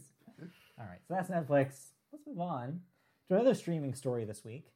Paramount is making a major change change to its linear and streaming businesses, merging Paramount Plus and Showtime in both areas. In connection with the changes, executives warm, warned of likely layoffs and changes to programming to follow in the changing weeks or coming weeks. For starters, both the Showtime linear pay TV channel and the premium tier of Paramount Plus will be rebranded as Paramount Plus with Showtime. That's a terrible name. Yeah. Other changes, like the pricing and plan for merging accounts for people with both Showtime and Paramount Plus, will also come in the next few weeks. So, my understanding is how this worked prior to this is Showtime streaming app was basically a separate thing, It is. And so as it stands right it, now, you could have gotten it on any other streaming Right. like Hulu, uh, Prime, Apple. yeah, as like an uh, add-on. Yes. This will remove that. This will basically lump it in with Paramount Plus. You'll just have one place that you can log in to get all of that content. Yep. I think that we're probably three months away from them just taking out the with Showtime part altogether and just having a Showtime like section in Paramount Plus. Like they should. They should have just done that, but I don't know why. Uh, maybe they think they have too much faith in the Showtime brand, which I don't think anybody does. Yeah. So, as somebody who recently got a hands on Showtime content, how do you feel about this? Uh, well, with this recent merger, means you can watch two of the best films from last year Hey. on one network. If you want to pay for Paramount Plus, They've got Marcel. Michel's shoes on. Hmm? You, Yes. you said the best movies. Well, they have that. They Oh, also have they everything okay. everywhere all at once, Oh, and they have Top Gun Maverick. hey, know, there's no accounting for taste. Uh, but there's accounting for box office receipts. Yeah. Yeah. I. So yeah, I think it's a good move. I think just streamlining it, making it easier, uh, especially in a world where nobody under fifty cares about Showtime. Right. It's more consolidation than anything. Yeah. Um, why they never did this in the first place is once again why they Yeah. ever went with CBS All Access. All right, who knows? Honestly, Uh, just people up top thinking they know what brand is Yeah. like more popular than the others. Yeah. All right. Well, that does it for television news. Let's- Just some quick short bits for TV there. yeah, and we got a real. Speaking of short, real short thoughts here. Uh, didn't really watch a whole lot of TV, uh, except for a couple things. I just remember something else, but I don't need to actually talk talk about it. Uh, Christy and I decided to jump on the Bachelor train. You This is why I texted you Yeah. about this. Turns out the Bachelor this season is from fucking Anaheim Hills. and so I was like, that's hilarious. Well, he went to Servite. Yeah, well, you know, nobody's Yeah. So when he texted me that, I'm like, Yeah. what? Well, My neck of the woods. So, so yeah, Christy brought this up because there was a bit in the second episode where he took his date to his house, his parents' house. Yeah. And I was like, that looks like a familiar cul-de-sac. Really? I was like, wait, wait, I feel like I've been here. Uh, and then she said, oh, well, he's from like Anaheim Hills. I was like, he's from what? and yeah, I Googled it. I was like, oh, I got him text Mike. Not to dox your family or anything, but anyway. no, it's fine. anyway, I'll so dox like- it myself. you live at no um so yeah i thought that was funny i don't know it's silly like i i i've You realize the Bachelor and Bachelorettes it's are silly. silly. yeah the whole thing is silly Yes. but uh yeah we'll, we'll see how far we get into that season it's ridiculous but no what we really want to talk about is so yeah celebrity jeopardy Yes. or as christy and i call it thanks to a tiktok we saw celebrity jeopardy Celebrity Jeopardy. Celebrity Jeopardy um, is uh, finally ended this week. We had our final, uh, Yes. which, spoiler alert, was between uh, Patton Oswalt, uh, Ike Barinholtz, and who am I? Will missing? Wheaton. Wil Wheaton. Yes. Wil Wheaton. Exactly. Yes, that's the joke. Um, and yeah, and we have our big finale. Um, Ike And Barinholtz only won by a dollar. Yeah. Surprise Patton Oswalt. uh, Barely, barely didn't win. didn't win. Yeah, I was surprised by that. hey, Pat Oswalt is always surprising here in the Media Bowl podcast. Well, he did hit two daily doubles back He to back. He did, and bet it all. Yes. Almost. Well, he didn't bet it all the second time. If Yeah, he had, he he, should would have. He should have because he would have won. Yes. Um, well, maybe not because the thing with Ike's bet is that he didn't bet it all. Is Right. that he could have bet more. He chose not to. Right, he He, just by- bet enough to He- do one dollar above Patton's. He did the math. Yeah, he did the math. Yeah, but um, no, he also got the third daily double in the triple uh, in the triple double Yeah. uh, match. triple, triple Jeopardy. Triple Jeopardy, whatever. So uh, overall, I think I've settled what, what my thoughts are about the the division now between the primetime stuff and the television stuff. Yes. I think they should keep it. Ken Jennings does daytime, and uh, what's her name? Uh, Megan Bialik. Mayim Bialik uh, sticks to the more loose primetime shows. Yeah. Because I think that she works when she can bounce off of the other comedians. Mhm. She's an actor, she's a comedian. Makes sense when she has that dynamic. Ken couldn't do it the same way. I feel like Ken is better suited in the traditional Jeopardy role. So fingers crossed that they keep it this way and they don't bring Liam back to the daytime. I mean, they will when Ken Uh, needs a break. I guess so, but I'm hoping that they don't. Yes. So Um, we'll see. But I think that's where I'm at right now with the division Yeah, of. That's kind of where they talent. settled at as well. That Yeah. Ken, that uh, Megan Bialik would do the prime time kind of specialty of it. Yeah, I think she's best set for Yeah. that kind of thing. Anyway, but either either way, it was a fun time. It was a good little distraction, um, and yeah, Yep. I enjoyed it. Um, yeah, my doctor actually liked Celebrity Jeopardy because she actually knew most of the categories. Oh yeah, no, it's so much easier. it's so easy. It's so much easier than regular Jeopardy. Oh my god. Anyway, uh, then yeah, um, Then you did you end up watching finishing Poker Face? so finishing, we haven't watched Thursday's episode, so I'm caught up, except for the most recent. okay, We watched the first drop of four. all right. So you watched up to uh, the heavy metal one. Yes, and you know, yeah, no, it continues being really strong. I loved every single episode of that thing. I really like the formula. It is a little formulaic. I think by episode four, I was like, okay, I get the exact structure of these scripts. Yeah, Which, of course, it's designed to be that way. And I'm maybe hoping that maybe as the series goes on, and I think the preview maybe hints at this, that it'll get a little less predictable and there'll be more kind of hooks reminding you of the overarching plot. Um, but I still enjoy it, and I still think the things on the fringes are still creative enough, and they're having fun with the setups that I still enjoyed every single one. The guest stars are always routinely wonderful, and I like that the setting changes so so drastically each episode. yeah, no, I, I still think it's an excellent show, and I really I'm really enjoying watching it. But yeah, it just it, it's becoming more of a formula as it goes on. were you able to okay. get Christy on board? Oh yeah, no, Christy, Christy and I are watching together, and she, yeah, she loves it. Okay, I only asked because you said she fell asleep the first time. Yeah, no, she, I think that like again, I think it was really just Adrien Brody's long ass speech. Oh, okay. Um, I think the rest of it she's been more engaged in because it's less. Also, that first episode really took its time. Yeah. Because there was a lot to set up. It was also an hour and a half Yeah, compared to an exactly. hour like everything else. So that I think helps is that that these are a little bit more snappy, Mm-hmm. especially with how it's set up. It's like okay, let's set everything up. The crime occur- uh, uh, happens, and then it's then you finally get to okay, okay. Charlie woke up. What are we gonna do now? Yes. What's she up to? So yeah, it's been fun. Uh, I really enjoy it. yes. Uh, doc- my doctor's also been watching it and enjoying it. Um, by the third episode, the barbecue one, Yeah, she yeah. was trying to figure it out by the time, Yeah. like halfway through, or, like in the beginning, she was like, "Oh, I bet that's how that happened. Yeah. Oh, I bet that's what that happens. Oh, I know she's into it now." Yeah, it's really fun to just like take mental note of every single thing that happens because Yes. you know that she's going to notice every single little thing and it's going to Bullshit. yeah, exactly. Like she's to like take note like you even the smallest little things she's to notice and it's going to go to her figuring it out. Yeah. It's fun. It's like a little puzzle box every week. Well, from now on, I guess. Yeah. Um excited to have that as a weekly show now. Yep. Every Thursday. Yeah, cool. Anything else? Stevie? I mean, we don't. We already kind of more or less talked about The Last of Us. Mm-hmm. This week was a very special episode. Uh, just watch it. Just trust me. I'm not to tell you anything. It got review bombed hard because it was that good. Yeah, exactly. You should know at this point that if that happens, then people are just being dumb. Uh, yeah, it's it, it's really good. It's interesting because of how different it was from the rest It was the the first break from Yeah. what the video game did, and Yeah, made it its own episode. Yeah, and- but I feel like it still worked. Mm-hmm. Uh, it, it, I'm starting to develop my feelings overall about this further, and I'm still, I'm still where I was. Uh, like what I, I still stand by what I said last time, which is might be a better television show than a video game.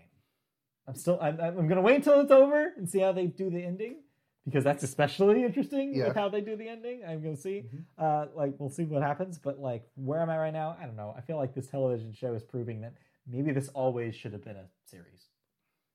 Uh, Hey, I mean, who was going to give Neil Druckmann a hundred million dollars to develop N- it? Hey, now he's earned it. Now he can do something else. Yep, All right. he had to make that money on his own ten years ago, Yeah. And then re-release it again, and then re-release it again within ten years. yeah, it's interesting recontextualizing that the story of this game also post an actual pandemic. Yes. I thought about that a lot with this episode Mhm. as, as well, where I'm like, oh, it's very interesting too. When they wrote this in 2013, like their base story for this, they didn't know this was actually going to happen, or like a version of this. Yes. Not nearly as bad, but a version of this was actually going to happen in real life. I did see one thing online that people need to um, when the pandemic happened, or around when the pandemic happened, when the um, uh, Last of Us happens. uh, that happens in 2002, Right. and the world is different from where it was. Oh yeah. especially starting in this episode, because gay marriage wasn't a thing. Right. yet. Yeah. Yeah. No, that's Yeah, a good point. I Had to be reminded of that. That yeah, that's only been around since 2004. Right. Yeah. It's it's yeah. Um, it's hard to remember that, or hard to recall that even here in California, which seems like it's very progressive, it took us still. We were still dealing with Prop Eight Yes. in 2008. Yep. As late as that, we were still trying to deal with bullshit like that. So yeah. Anyway. and I don't know. It's gonna be interesting to see like all the different um, technology that hadn't progressed in, like zero definitions of a Blu-ray Right. at right, all Right. Yeah. in no, that like, universe. no HD television. No. Yes. Nothing. None of that. Yep.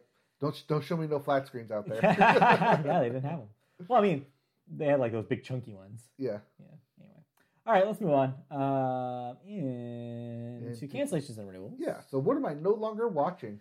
The Mysterious Benedict Society. Oh boy, are you excited? I'm sure. Um, is canceled after two seasons on Disney Plus. It should not have gotten the second season. Yeah, you were right. They finally realized. They finally listened to the podcast and Yes. was like, you know what? He's right. Yes. Meanwhile, on Starz, Power Book Two: colon Ghost gets a fourth season. hmm Acapulco on third uh, on Apple TV Plus gets a third season. American Gigolo canceled after one season on Showtime. Let the Right One In series canceled after one season on Showtime. Three Women canceled after one season on Showtime. Yeah, I think that was all a part of the um, merger.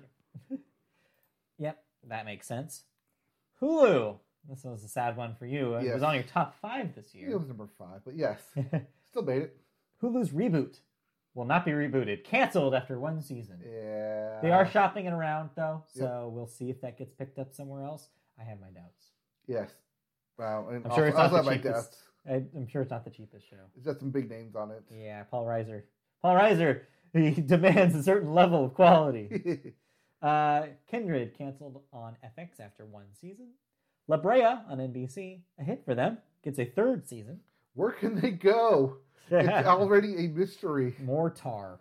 Um, Hulu is uh, finally confirmed that they are green greenlighting the reboot of King of the Hill, so it will return soon.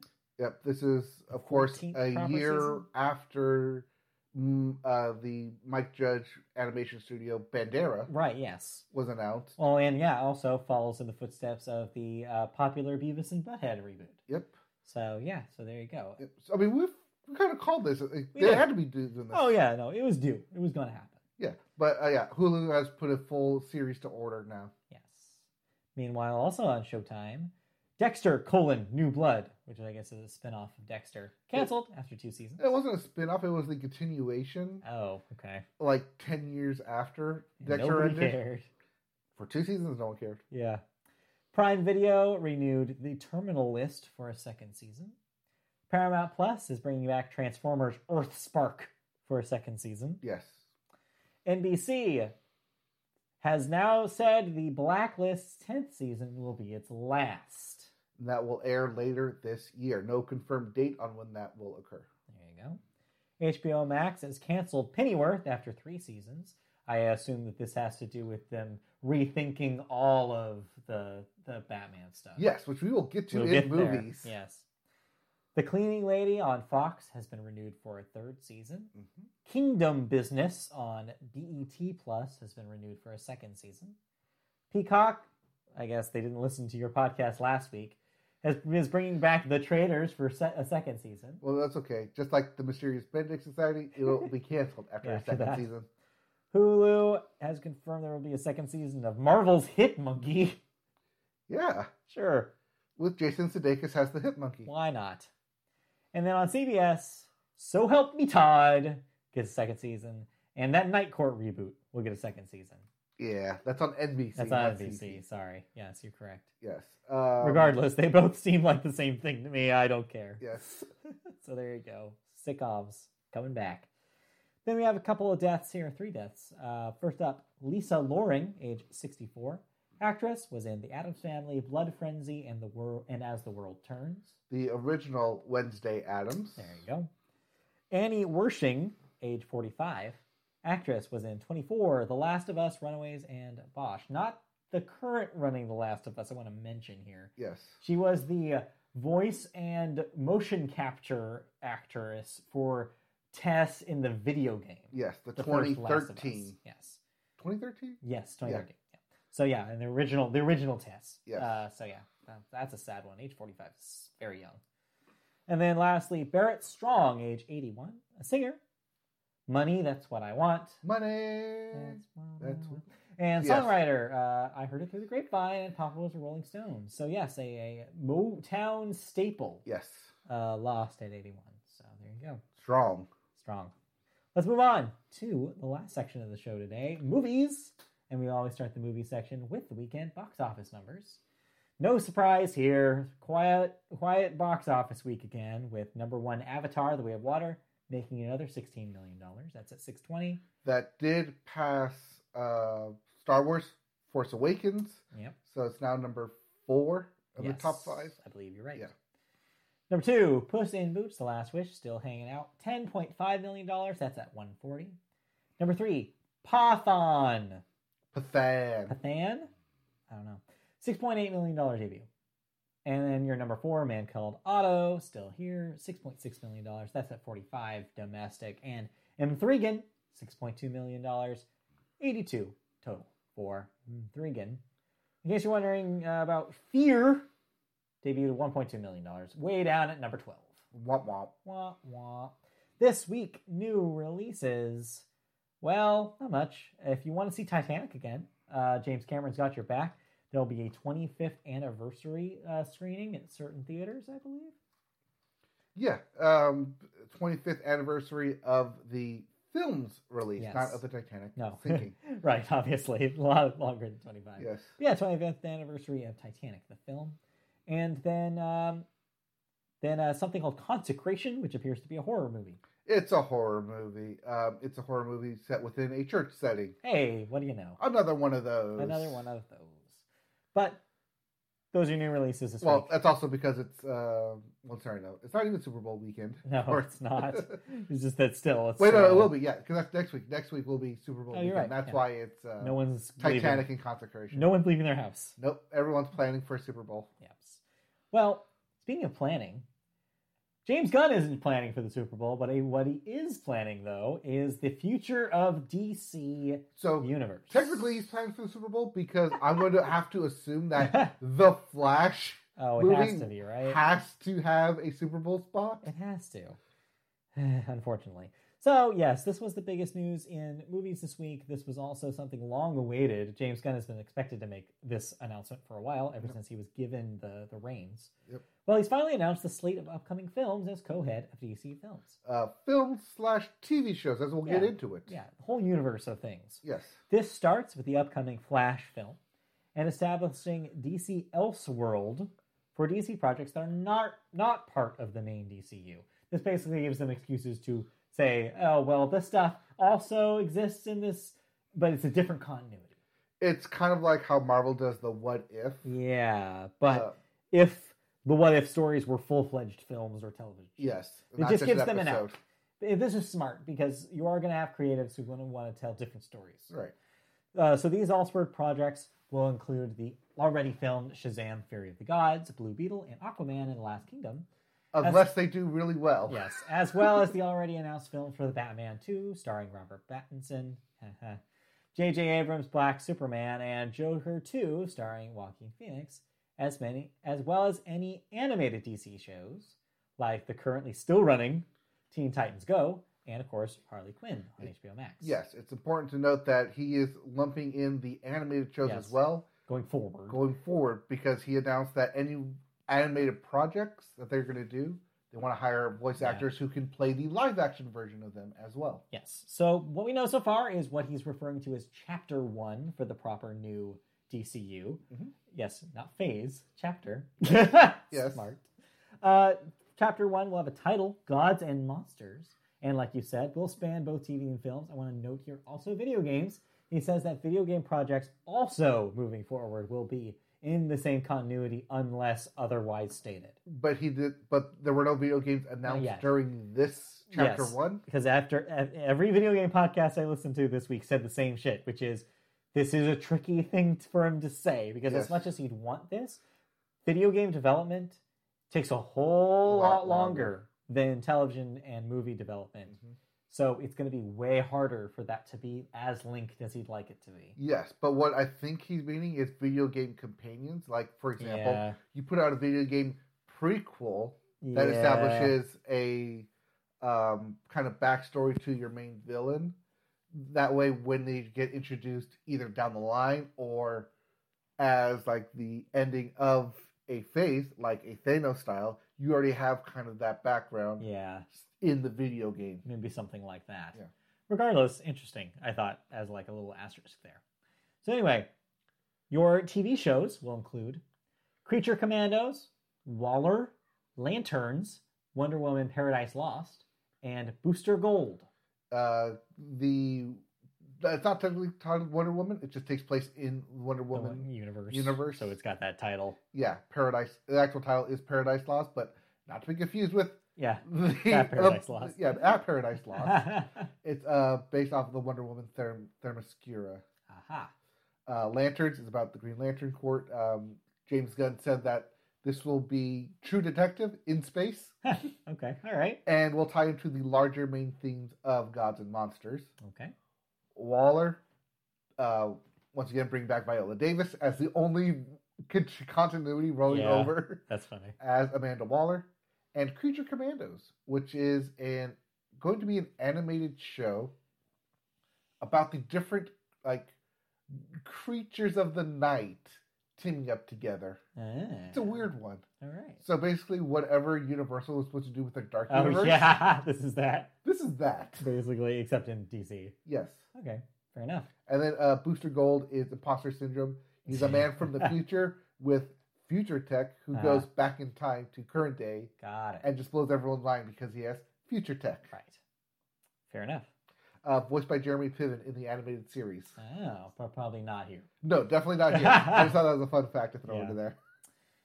Then, as for films uh, moving forward, we have Superman Legacy, The Authority, Mhm. The Brave and the Bold, Supergirl: colon, Woman of Tomorrow, and Swamp Thing. That's right. There are two different Superman, two Yeah. different Kryptonian stories being told. Yeah. Uh, Superman Legacy has the date of 2025. Okay. Uh, James Gunn is currently working on the script. No one has been cast as Superman yet, Well, we'll see. but will be soon. I expect that announcement by the end of the year. Okay. If- If they especially want to keep that 2025 release date. Uh, the Brave and the Bold is the Batman film, separate from Robert Pattinson Okay. um, and Matt Reeves' The Batman 2, whatever that is going to be. Um, Brave and the Bold is going to be Batman and his son Damian Wayne, not the comedian. yeah, not David Wayne's. yes. Um, uh, Damian Wayne, who dad is Batman and mom is Talia al Ghul. Okay. Um, Got it. So yeah, they have a kid together, and that's Damien. And now it's uh, it's going to be Batman basically training Damien to be his new Robin. Oh, so Batman Beyond. Uh, not quite, because that was Terry, and that was a clone. whatever. That was using Batman's blood to make a clone. Whatever. I don't know that shit. That's what I'm telling you. Uh, Supergirl, Woman of Tomorrow, is going to be separate from the DC, um, Right. or the, the Flash series Supergirl. Uh-huh. more of a hardened Supergirl story. Okay. Uh, Swamp Thing is a technically a Nexus event, um, crossing over Okay. where things that happen in the swamp is kind of like leads to all Elseworlds, out there. Right. and then the Authority. Yeah. What that, what's the authority? Uh, it is Suicide Squad if they are always in the right and not technically Oh. villains. Okay. Um, it's the best way to describe it is um, Jack Nicholson from A Few Good Men. okay. That's how James Gunn described it. All right. All right. sure. Where they will do the questionable things to get the um, the better results. Uh-huh. Okay. Kind of an ends justify the don't justify the means. Kind or no. Do Yeah. wait. Yes, Yes. Do justify the the, ends means. justify thing. the means. Got it. All right. But they're uh, built out of a eclectic collection of different super powered heroes that nobody's really heard of. Got it. Okay. So, uh, as someone with more col- uh, comic book knowledge than me, is this exciting? Uh, especially considering that, that, that at least there's a direction here, unlike before. That's probably the most exciting part. Is that at least there's a direction here, and it's pulling in from some of the weirder DC Yes, stuff. definitely places I didn't think they would go. But that's also kind of what Marvel did with Yeah, with making right. Iron Man kind of the Yeah. focal point. It was with a risk back Thor then. Yeah, it feels safe. focal point. You're right. It feels safe now, but it was a risk. You're right. Yeah. Focusing on those heroes instead of just immediately. Well, I mean, there were legal reasons why they could do this, but immediately going back to Spider-Man. Right, Spider Man or. Fantastic Four or any X Men. It also reminds me of kind of the risk that they took with Guardians of the Galaxy, right? Yeah. And that was James Gunn too. James Gunn. It was like, yeah, let's take this like crew of superheroes that most people aren't familiar with and make them household names. Well, don't forget, did. they were trying to get Edgar Wright's Ant Man going Right, since 2006 before it finally. Yeah. Well, one, he was booted off the project. Yeah, it ended up being his thing anymore. Yeah. But yeah, I so I, yeah, you're right. It's it's Tim Gunn or Tim Gunn, Jesus, Wow. James. James Gunn. yeah, they have to do a a, a, a fashion show in the middle of it. No, uh, James Gunn. You're right. Following the template that he helped Marvel accomplish. Yes, but either way, Tim Gunn or James Gunn, he's going to make it work. exactly. Exactly. All right. Yeah. So it is exciting because it is very different, Yeah, especially coming different. from It's not Marvel. what I expected. Yeah. So And I think that's what most people are excited for is that it's going to be so different, but the promise of continuity, I think, is what most people are going to be excited for. All right. Well, we'll see what happens. Yeah. Let's move on, though. We have one more television story to wrap up the day here, or television, Jesus, uh, film story to wrap up the day today. Um, we have another biopic, another music biopic on our hands. What? This one is about none other than the controversial Michael Jackson.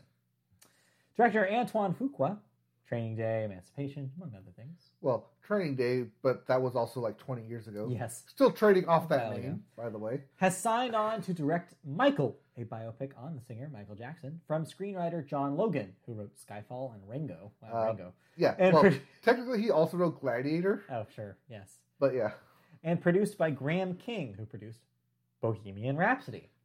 biopic There extraordinaire. you go. The King of Pop will be played by the late icon's 26 year old nephew, Jafar Jackson. The singer and songwriter is the son of Jermaine Jackson, who, of course, is the brother of Michael and a member of the Jackson Five. Early reports are that the film will not shy away from the controversies of Jackson's life. The pedophile accusations that, of mm-hmm. course, haunted his latest years up to his death in 2009 at age 50 from cardiac arrest caused by a cocktail of sedatives. We all know this, we all lived through it. Fuqua is Well, not all, but yes. yeah. I don't think any 13 year olds are watching this. but they will be watching the Michael Jackson film when it comes Yeah, out. Fuqua is currently finishing The Equalizer 3 with Denzel Washington in Italy. Wow. And then he will turn his attention to this one. Production will begin later this year, and we've heard that Fuqua will draft his Eman- Emancipation and Equalizer 3 cinematographer Robert Richardson to be by his side. So they're bringing in some big guns here, some talent uh, coming into this project. Um, and it is heartening, I think, if you're going to tell this story, to tell all of it and not sugarcoat it. And I really hope that that's the direction they take here, The Jackson estate is going to be involved which worries me. on the uh, music selected, though. Yeah, I mean, of course, because of course that's the part that they care about the most. Right. They're gonna want, you know, you're if you're gonna make this, you have to have all of the music. Mhm. You have to get all of it because otherwise, this is not the story. Right. Well, I mean, we just saw with Elvis how they Yeah. used the music throughout the film. You got to do it. You got to do it, Mhm. just like Bohemian Rhapsody did it. Yep. Like I think there are ways that this could be good. Um, it just depends on again that accuracy, how close they are going to get to the actual the accusations, the controversy, the complicated life that Michael led. I think overall, looking like at it as a package, like Mm-hmm. it's a dark story. It's a really dark story with moments of huge success and stardom and celebrity that's peppered throughout with some really messed up stuff. It does seem like they're going to swing big here, especially with Hopefully, yeah. Antoine Fu- Fuqua. I'm sorry. Huh? it's on what? Huh? Huh? What? Fuqua? Fuqua. Fuqua. Yes. Yeah. Uh, as director, um, he doesn't shy away from Right. the harsh scenes. I hope that's the direction they take it. See Training Day Yeah. and Emancipation. Yeah, I think if they do it right, this could be uh, this could be good. Yes. Uh, I'm yeah, but I'm, I'm depending on the involvement of the family. Cautiously optimistic. Yeah, cautious. Yeah, that's the way I feel about this. All right. Cool. Uh, any movies to talk about this week? Any thoughts about filmed entertainment? Did you watch any of the other Best Picture nominations? this No. I know we said we were going to talk about Tar, and no, we did didn't. not. Neither of us watched it. Well, that's because Poker Face is the thing I watched on Peacock this Oh, week. it is. Yes. So we did not have time. It's an investment. Every movie is like two hours now. It's you have to carve out so much time to watch movies. And we also have some time before actual like Oscars yeah, take place. we have a month or so, but still. Yep. Still, I mean, with with every weekend being something, like it's going to be difficult, but we'll see where we get. My local art theater was we drove past it uh, yesterday, and they are playing Women Talking there. So Oh, okay. I told Chrissy, "It's like, oh, if we want to see it, it's there," and she's like, eh. "So I don't, know. I don't know if we're actually going to go leave our house to see Women Talk, Yeah. but we'll see." All right, All right. Then that's Um, it, Yeah, I I, mean, think. we are in February. Yeah. So we have Grammys, we have Super Bowl, we Yes. have Valentine's Day coming up. But busy times just around the corner, just around the corner. in one month, is March. Yes, And that's when everyone gets mad yes. because we get Yes. into bracket season. Well, I guess we should probably talk about that at some, some point. March Madness brackets are right around the corner. Yes. Um, college basketball is on every weekend and pretty much every day now. Uh, for those of you turning into sports, you can watch it. Otherwise, you can wait to see who wins their championship because March Madness brackets will happen at the end of February into Mhm. March, but we here at the Media Boat Media Boat Podcast do our own brackets. Yes, yes, we do. We have not talked about what we're going to do this this month or this year, uh, but perhaps we should talk about it. And Oh, we will talk about it. We'll get If ideas. you have any pitches, that is coming up soon. soon. So stay tuned for more information on that. In the meantime, hey, that's it for the Media Boat Podcast this week. Thank you for joining us. As always, we are on YouTube if you search Media Boat Podcast, live every Saturday if you want to watch us live. Hey, click uh, click like, uh, uh, click subscribe on our channel. Uh, click the bell for notifications when we do go live. And hey, on that channel, you can also find an archive of our older shows if you want to see them in video form.